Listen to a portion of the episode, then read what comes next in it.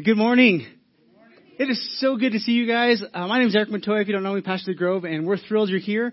4 years, man, it's unbelievable that it's already been 4 years. I'm so excited for today and what it means, and to us as a church, as a community, and it's awesome. And then, hey, it's 9 o'clock. I've been dreaming about this service for 2 years. Okay, it's taken us about 2 years to be able to get this ready and going, and I'm really excited for this. The fact that we'll have two options now for people to come. And hey, football fans, isn't this great? You can come to service, and then still make the early game. Yeah, a couple in here. All right.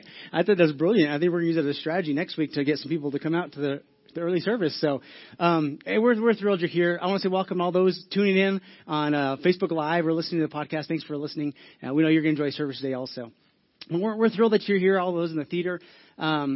4 years, man, I can't believe it. It's good. Hey, small groups, let me just put one more plug in there for this, because this is really important. This is a really important part of our church, because we meet in the theater. We meet one time a week here, and then throughout the week we're meeting together in groups and communities. And this is important because this is how we get connected to one another. It's really important. If you're new to the faith, there's a group called Starting Point. If you want to learn more about that, or maybe you've been on this journey, you haven't been in church for a long time, Starting Point would be a great group to jump in if you're interested about it. It's one of our shortest groups that takes place during the semester, but the rest of them are about somewhere between 10 and 12 weeks long.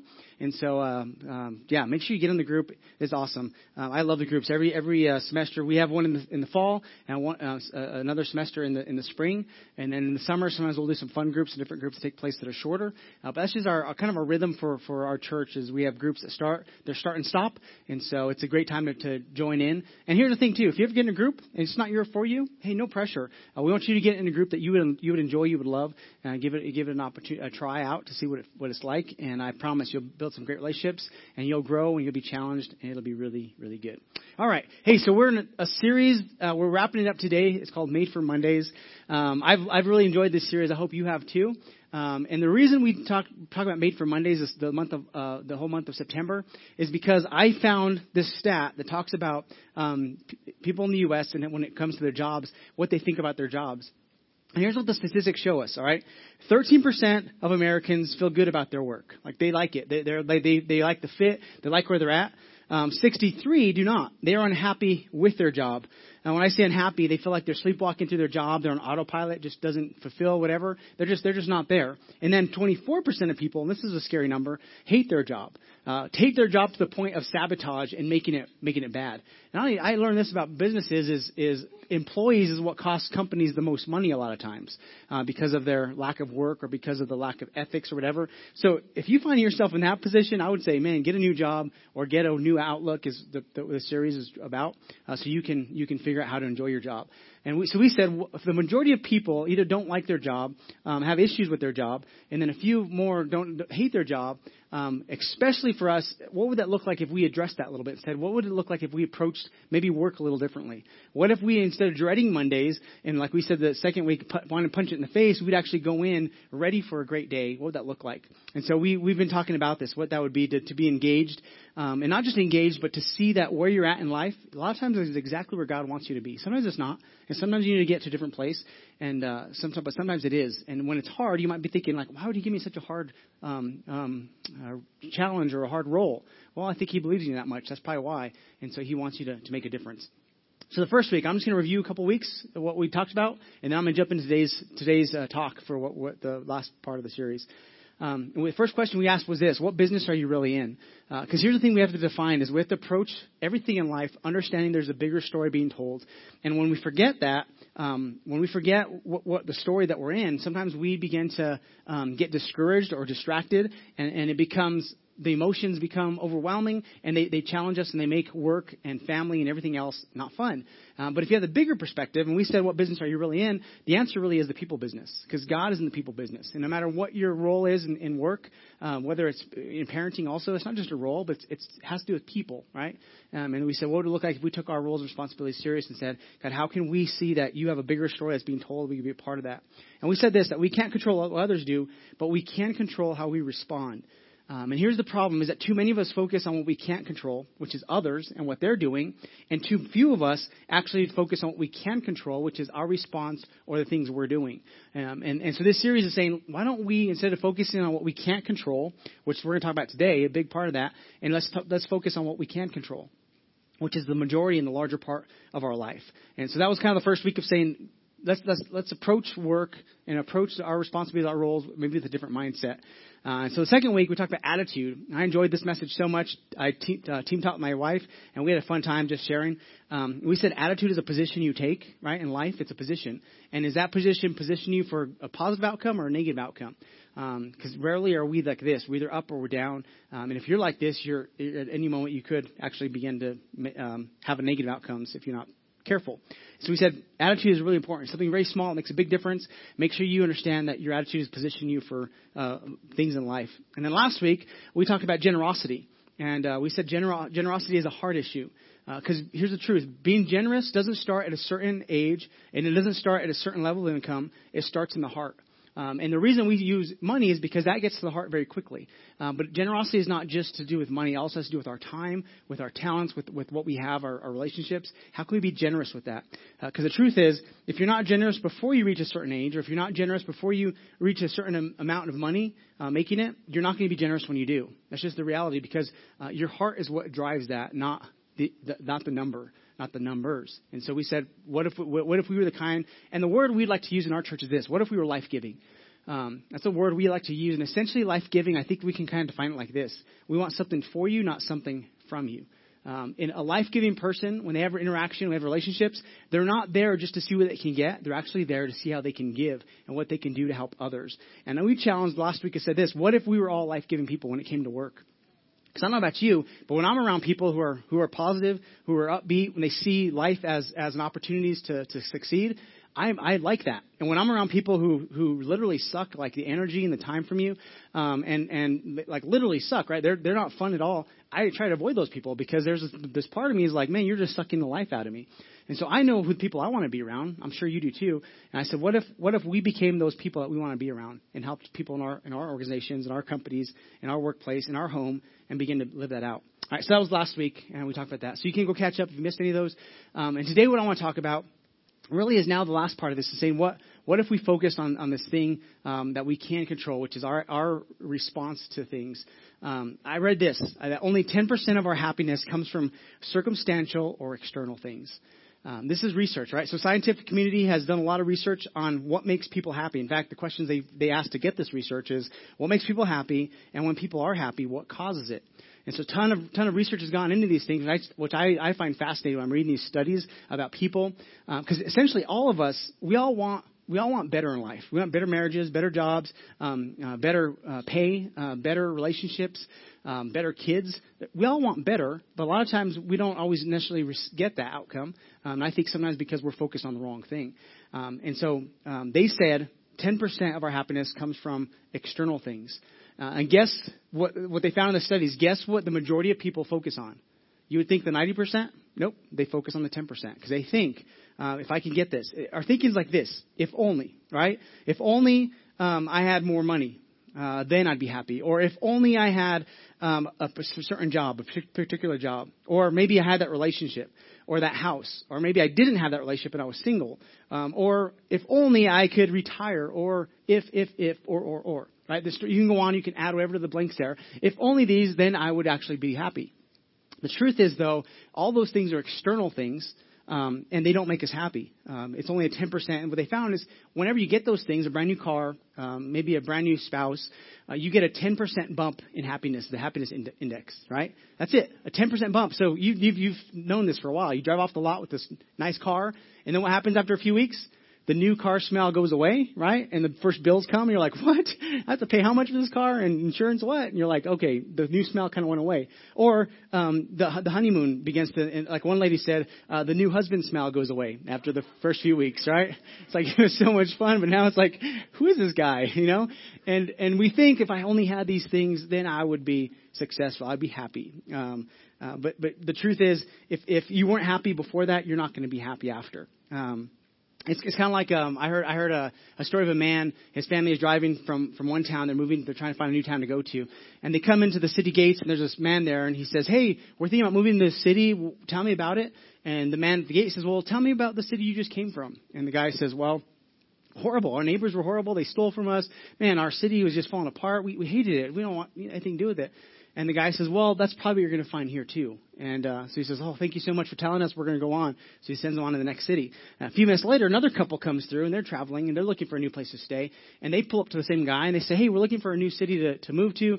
We want to know what your city's like." And the wise man says, "Well, tell me a little about your last city you just left." And the guy says, "Well, it was awesome. Like, we hated to leave, but it was just time for us to leave, and we have to get some things in order, and we're trying to get some things differently.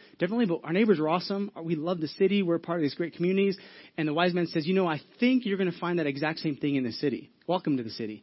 And the man comes in. And the whole point of this is what you were before doesn't change just because there's a new set of whatever. You fill in the blank, right? New job, new spouse, new whatever. It doesn't change because you're still the same person. You are who you are.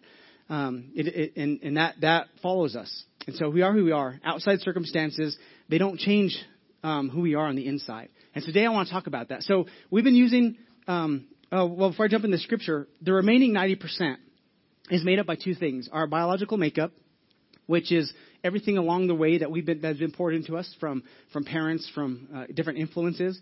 But that makes up a part of it. And then the rest of it is made up by a set of practices and behaviors and attitudes that will actually make us happy. So the majority of that is actually made up by the choices we make, by the behaviors and the attitudes and the actions that we do. So I would say, what if we focused on the things we could control rather than the things we can't?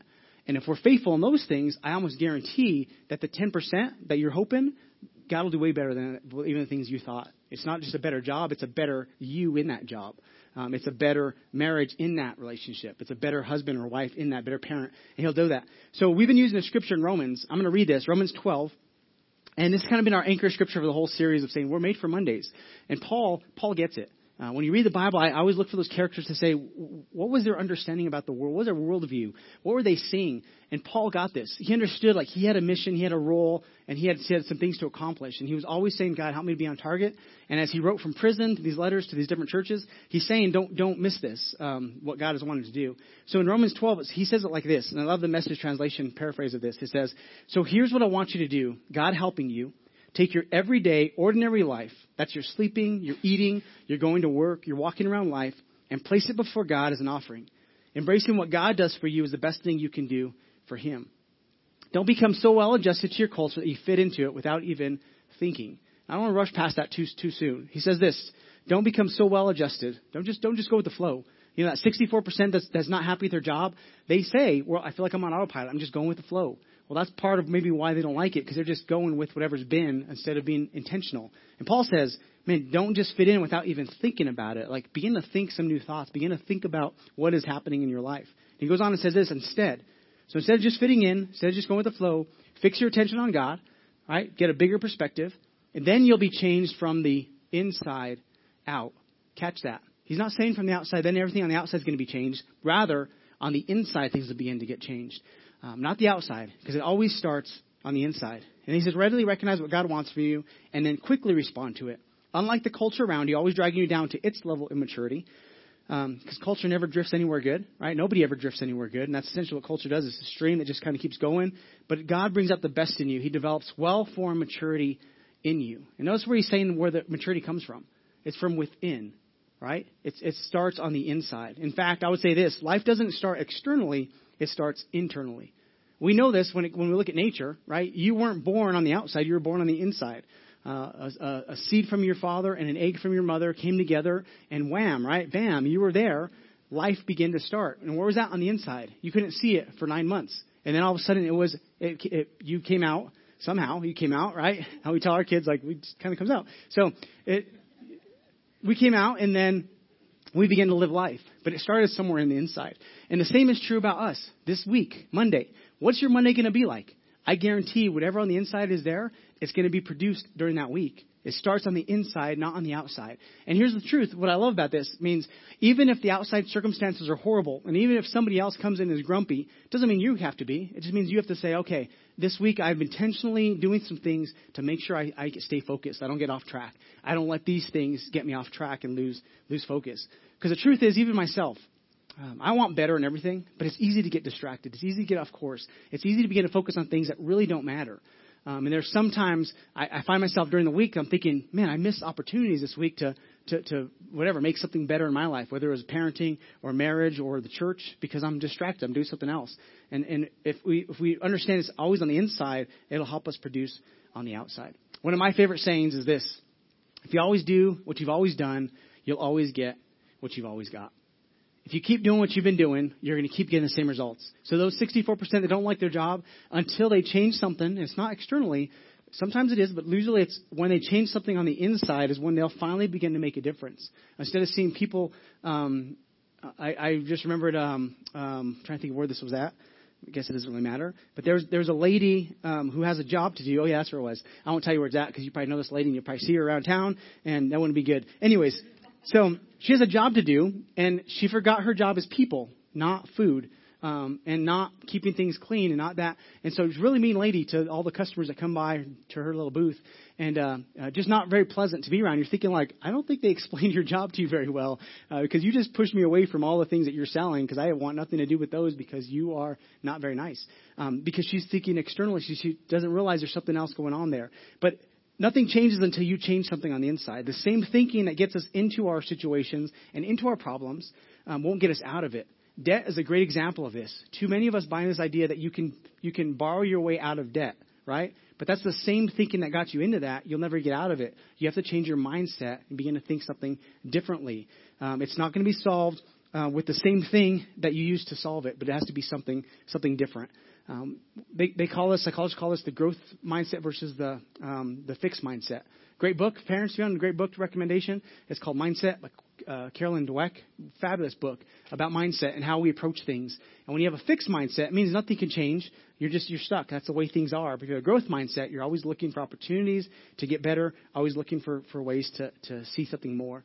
I love when I'm reading and when I'm studying, I love to find ideas like this, you know. Nothing. And here's what I also like to say is you won't change anything until you change your mind. I read a story about this young college student.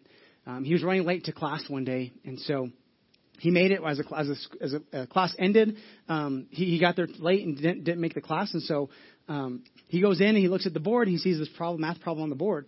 And so he thinks, okay, well, I missed class, but there's the problem my professor gave us, so I'm going to write it down. So he writes it down, and he takes it home to solve. And as he's home, he's working on this problem, and he can't get the first day, can't get the second day. And so over and over, he's racking his brain trying to solve this problem. He's like, this is like the hardest problem I ever tried to solve. And eventually, he cracks this problem.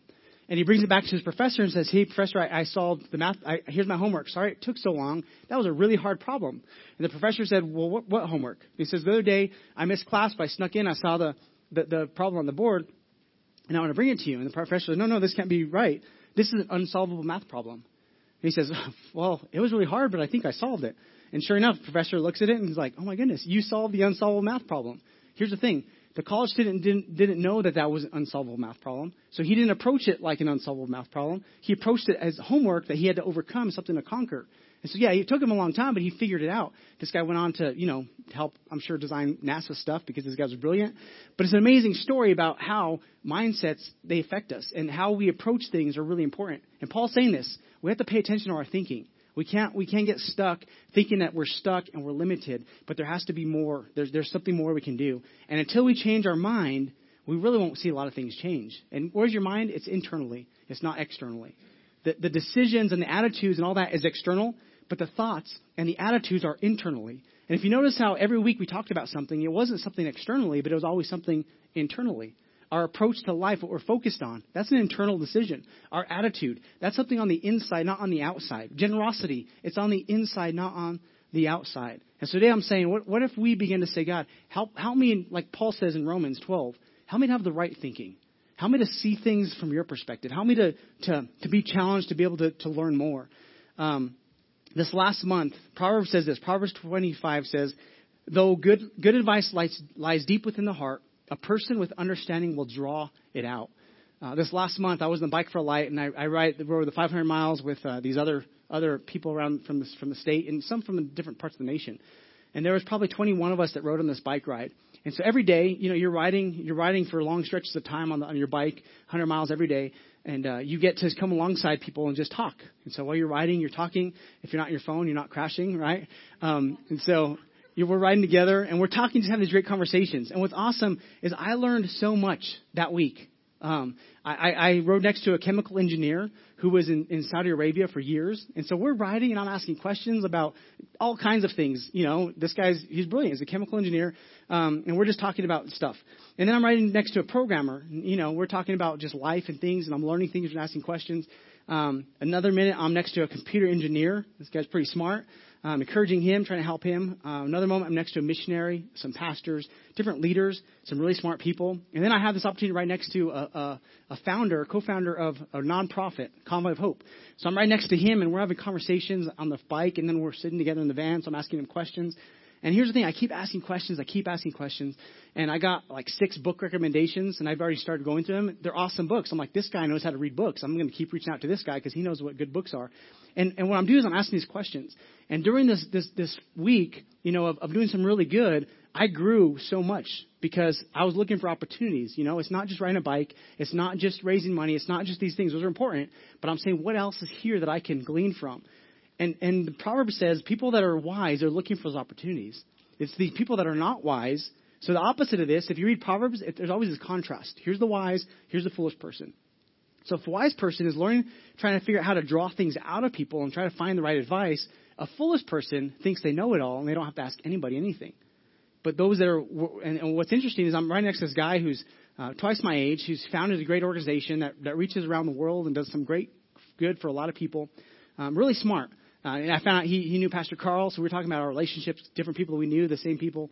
And as we talked through these, he's asking me questions. And I'm like, man, this guy is wanting to learn also. So I gave him some book recommendations, and I think I gave him even better book recommendations than he gave me because I love reading. But I'm digging this. I'm reading it out, and I got 2, like, life-changing ideas, all right? Like, when I say that, I mean, like, literally, like, they're pictures, these things I've been working on, like, these pictures actually came and were formulated. I'm like, that's exactly what I wanted because of these conversations. And anyways, the whole point is this, is nothing changes until we say we need a mind shift when it comes to work sometimes. We need a change of mind when it comes to marriage, when it comes to raising our kids, to culture, to handling money. We have to be able to say, all right, if I don't like where I'm at, until I change something, I'm going to continue being in that spot. So what needs to change? One book that I read a long time ago, I remember this there's this word that's really interesting. It's neoteny. And I don't even, it sounds like I'm making that word up, but it's a word that means it's the retention of youthful qualities by an adult. Mark Batterson, he wrote this book called In a Pit with a Lion on a Snowy Day. Fabulous, interesting title, but it's a great book. And he talks about this word that really it derives from a Greek word neos, which means new, fresh, or youthful. And he quotes these other writers in it. I thought the quote was great. I'm going to show you. This is from another book I've never read, but the quote is really about this word and what it means. Neoteny. So from Geeks and Geezers by Warren Bennis and Robert Thomas, this is what they said about this word. Neoteny is more than retaining a youthful appearance, although it is often part of it. If you go to the next one for me, please. So neoteny is the retention of these wonderful qualities we associate with youth, like curiosity, playfulness, eagerness, fearlessness, warmth, energy. Unlike those defeated by time and age, our geezers have remained much like our geeks. And so there are studies of how older people have, as they matured, they've actually done more with their life and gotten smarter and all that. This is the idea in the book that he's talking about. So the older people, the geezers, have remained much like the geeks. They're open, willing to take risks, hungry for knowledge and experience, courageous, eager to see what a new day brings. And the whole point of this word in this book he's talking about is, as we age, what if instead of getting a fixed mindset where we just think life is the way it is, we have a growth mindset and say, I could always be learning. And so the idea is there's these, as we age, it's possible to become younger in our approach to life, right? That's kind of like what he's talking about, is that we have to stay open and young. And I remember reading this, I thought to myself, I hope I'm that kind of person when I'm 60 and 70 and 80. Like, I'm still asking questions. Like this man I rode next to on the bike, he's asking questions. He's learning, he's growing. And what's great, I want to be around him because he has that outlook in life, right? He's not closed. He's saying, I can learn, I can grow. In Matthew 18, Jesus says it like this when it comes to our faith. He called the little children to him. He placed the children among him. He said, I tell you the truth, unless you change and become like little children, you'll never enter the kingdom of heaven. So just saying, there's an element to faith and to being a Christ follower that we actually have to become like children in our faith to really understand the kingdom of God. What does that mean? We can't be fixed and closed and say, this is all it is, but we're dreaming like kids. You know, the younger a kid is when they start talking, the more questions they ask. You know, sometimes you're thinking like it's kind of annoying sometimes because there's why, what's this, what's that? But they're learning. They're saying, what is this world about? I want to learn. And what's sad is the older we get, the less questions we tend to ask others because we begin to have a fixed mindset. We begin to think that we know it all. And this scripture, Jesus is saying, hey, if you really want to know what the kingdom of God is about, it's staying young at heart.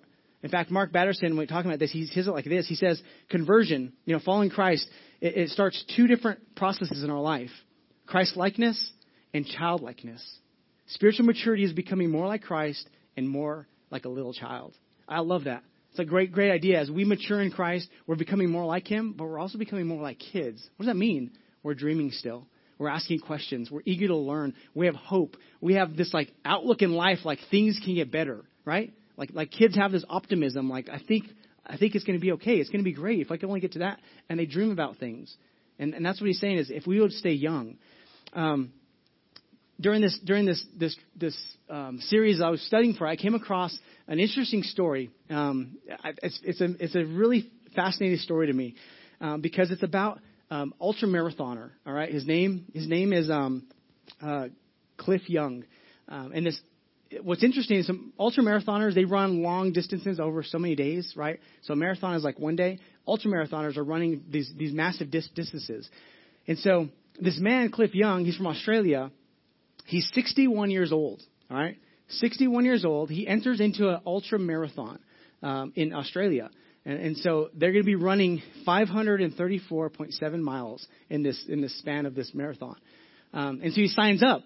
And here comes this older man, 61. He's probably twice the age as all the other runners. He's not dressed like them. He looks different. And he shows up. And what's interesting is he comes to this race, and everybody's like, hey, you're here to watch? He's like, no, I'm here to enter the race. And like, well, have you run before? It's like, no, I've never been in a race. I thought it'd be interesting. I just thought I can do this. And so he started running at 57, like, you know, for fun, and wanted to get in this race. And so this is what he says about it. They're like, you sure you can do this? He says, yes, I can. They told him, you're crazy. There's no way you can finish this race, which he replied. He says, yes, I can. See, I grew up on a farm where we couldn't afford horses or tractors. And the whole time I was growing up, whenever the storms would roll in, I'd have to go out and round up the sheep. We had 2,000 sheep on 2,000 acres. Sometimes I'd have to run those sheep for 2 or 3 days. It took a long time, but I'd always catch them. I believe I can run this race, what he says. So he's saying, I think I can do this. And so he enters the marathon. And here's the thing about Cliff. Nobody told him how ultramarathoners run. Right. And so all the runners, you know, whatever the gun goes off, they all start running like normal runners. Cliff just starts kind of shuffling. You see Cliff just kind of like running here. I'm going to show you a video in a second. Just a slow shuffle. So they're thinking like this guy's really crazy. He's not going to make it. Well, something they didn't tell Cliff is ultramarathoners run 18 hours straight and then they sleep for 6 hours. Well, he didn't know that. So when everybody else went to bed, what did Cliff do?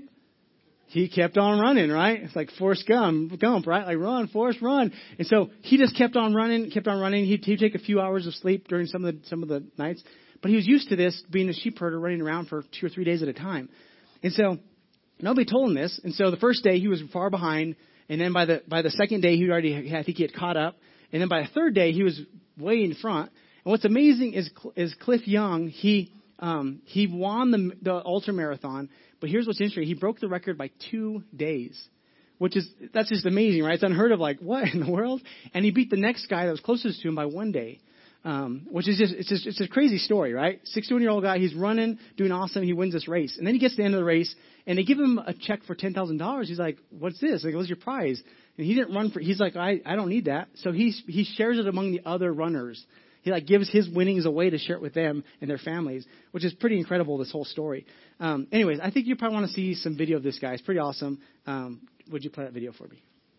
Now, when I say elite sportsman, you automatically think of a 61-year-old potato farmer. Sometimes you have events that sort of tickle the nation's funny bone, or something grabs their attention. And with Cliff Young, it appealed to us on so many different levels. And he used to run in gumboots. He was the worst-dressed sports person we've ever had. These days, of course, you know, Nike would have been there getting very special slip gumboots. Cliff Young was, as his name suggested, young at heart. He embodied the never-say-die attitude many aspire to, but few achieve. What the interesting thing about Cliff Young is that he wanted to do it. And it was remarkable what he did. How he didn't cheat. He actually did it. Oh, it's been a pretty tight run. But here's all the way. To here, anyway. And day after day, the Cliff Young Shuffle, and the whole nation fell in love with him. Incredibly, at age 61, Cliff became the oldest marathon winner, and he took 2 days off the previous Sydney to Melbourne race record. Do you think that you're going to make it all the way? Oh, yeah. Sure. I'm going to run all night tonight, and I hope to finish tomorrow. Tomorrow night, some...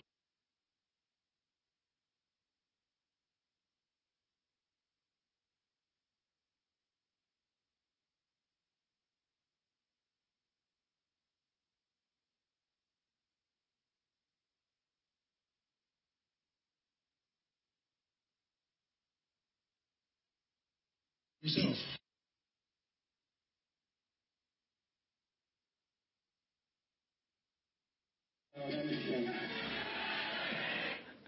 If you missed it, he's like, no, I don't think so. He actually did. He tried it the next couple of years, which is interesting. Whenever there's six runners in a race, that should be an indication that this is a really hard race because there's not masses of people signing up. The Cliff Shuffle, that's like now a known technique for these ultramarathoners because it uses less energy, which is interesting, right? Like nobody told him the rules for this. And because he didn't know, he had a mindset that was fixed on that. He was able to think beyond that. What if we begin to think something differently? Here's a question I have for you is, when's the last time you did something for the first time? When's the last time you had a new thought about something? Maybe that's part of our problem is we keep thinking the same thoughts about the same things that we're frustrated about. And maybe we need to step away and say, okay, what can I do differently here? Instead of banging my head against the wall over and over, hoping for something different, what can I do differently in this situation? What can I try? And then we begin to live that out. So the question I asked, we kept saying, if only I had these things. The question I would say is this, what if? What if this week, instead of dreading Monday, you went in saying, what difference could I make in this environment? What can I use my life for to make a difference here? Don't let what's comfortable keep you from what's best, and don't let fear keep you from success, and don't let excuses keep you from going after your dreams. Don't let those things stop you. Keep dreaming. Keep like a little kid, right? Our hearts are saying, man, what else in life can we accomplish? What more can we do? Instead of just saying just only this, but what more? So here's my challenge for our week, all right? Would you make growth a part of your weekly routine? What does growth look like? Asking a lot of questions, being hungry, being open to learn, staying open, staying young, asking others to learn and to grow. That's my challenge for us today. This week, when it comes to Made for Monday, if you'd ask the question, what could this week be like? What if I lived a little differently? What if I had some new thoughts? What if I begin to open my life up to things God has for me and I stop making excuses? What if I focused on the things I can control rather than things I can't control? You probably heard it said, right? 90% of 10% of what, life is 10% of what happens to us, and 90% of how we respond. That's exactly what the research, the scientific community says to us. It's 10% of the external and 90% of the internal. So I would say we need to begin to say, God, help me in my life to be able to change from the inside out. Help me to know what to do in these situations. That's why we meet on Sundays. We're challenging us to say, what if we live from the inside out? What if we let generosity be there? What if we let a positive outlook and a positive attitude be there? What if we were open to say, God, whatever you have for my life? Today as we end our service, one of the things that we do every week is we give an opportunity for those that are at this point right now saying, you know what, I hear what you're saying, and I need to take that step towards God. See, the Bible uses this word called repentance. Right? In the Old Testament, it means to turn back to God, and in the New Testament, it means to have a new thought process, a change of mind. I love the word because this idea of repentance means you've been going down the wrong path for a long time, all right? And you're going away from God's best, and you're going your own way. And God says at some point in your life, if you want my best, you have to follow my lead. And repentance means this, that we turn from the way we're going and we say, God, I'm going to trust you and I'm going to return to your way. I'm going to repent. I'm going to turn away from those things like a U-turn. You find yourself going down the wrong street. In your map, it's saying the other way. It tells you to U-turn, right? That's what repentance is. It's a U-turn saying, I'm no longer go this way, but I'm going to start going this way. And that's the first part of our new thought process in life is, God, I don't like the results I'm getting, so help me to have a change of heart and a change of mind so I can begin to go your way. And so today, there's people in this room, you've been going your way for a long time, and you see things aren't working, you need something different. Well, God invites us on this journey. He says, if you will just turn your life over to me, if you'll turn your direction my way, I'll lead you on this journey. So, a Christian just means being somebody who's following Christ. It means you're no longer going your own way, but you're going his way. And today, if you're here, I would love to give you an opportunity to say, I want to follow his way. I want to be that kind of person that makes a difference in this world. So do me a favor. Would you close your eyes and bow your head as we end our service today? And if you're here today and you would say, that's me, I need to turn my life over to God. I need to invite him in. I want his help so that I can become everything he wants me to become. So the Bible says if we will confess that we're off track, that we've sinned, that we've made mistakes, if we open our life to God, he'll come and he'll help us on this journey. He'll forgive us of our past. He'll forgive us of our sin. And he'll give us a new start at life. It's a beautiful picture the Bible paints. If that's you today, you're saying, you need a new start. Would you let me know just by lifting your hand? Awesome. I won't call you down to the front, just where you're at, lead you in your prayer. Awesome. I see your hands. Anybody else? More opportunities that you're here today saying, I need a new start. I need to go God's way. Right. For all you that raise your hand, I'm going to lead you in a prayer. It's a simple invitation for relationship is what it is. If you're a Christian and Christ follower in the room, would you join in praying with these that raise their hands so they're not praying alone? So repeat this prayer with me, all of you that raised your hand, and just say this. Say, Father God, today I acknowledge that I'm off track and I need your help. Forgive me of my sins, of my choices that have kept me away from your best. I invite you into my life today. I believe you sent your son, Jesus, to die on that cross in my place so I could have a new life. So I invite you into my life today. I put my trust in you. I want to follow your lead. Help me. In Jesus' name I pray. Amen. Amen. Can we celebrate those that pray that prayer?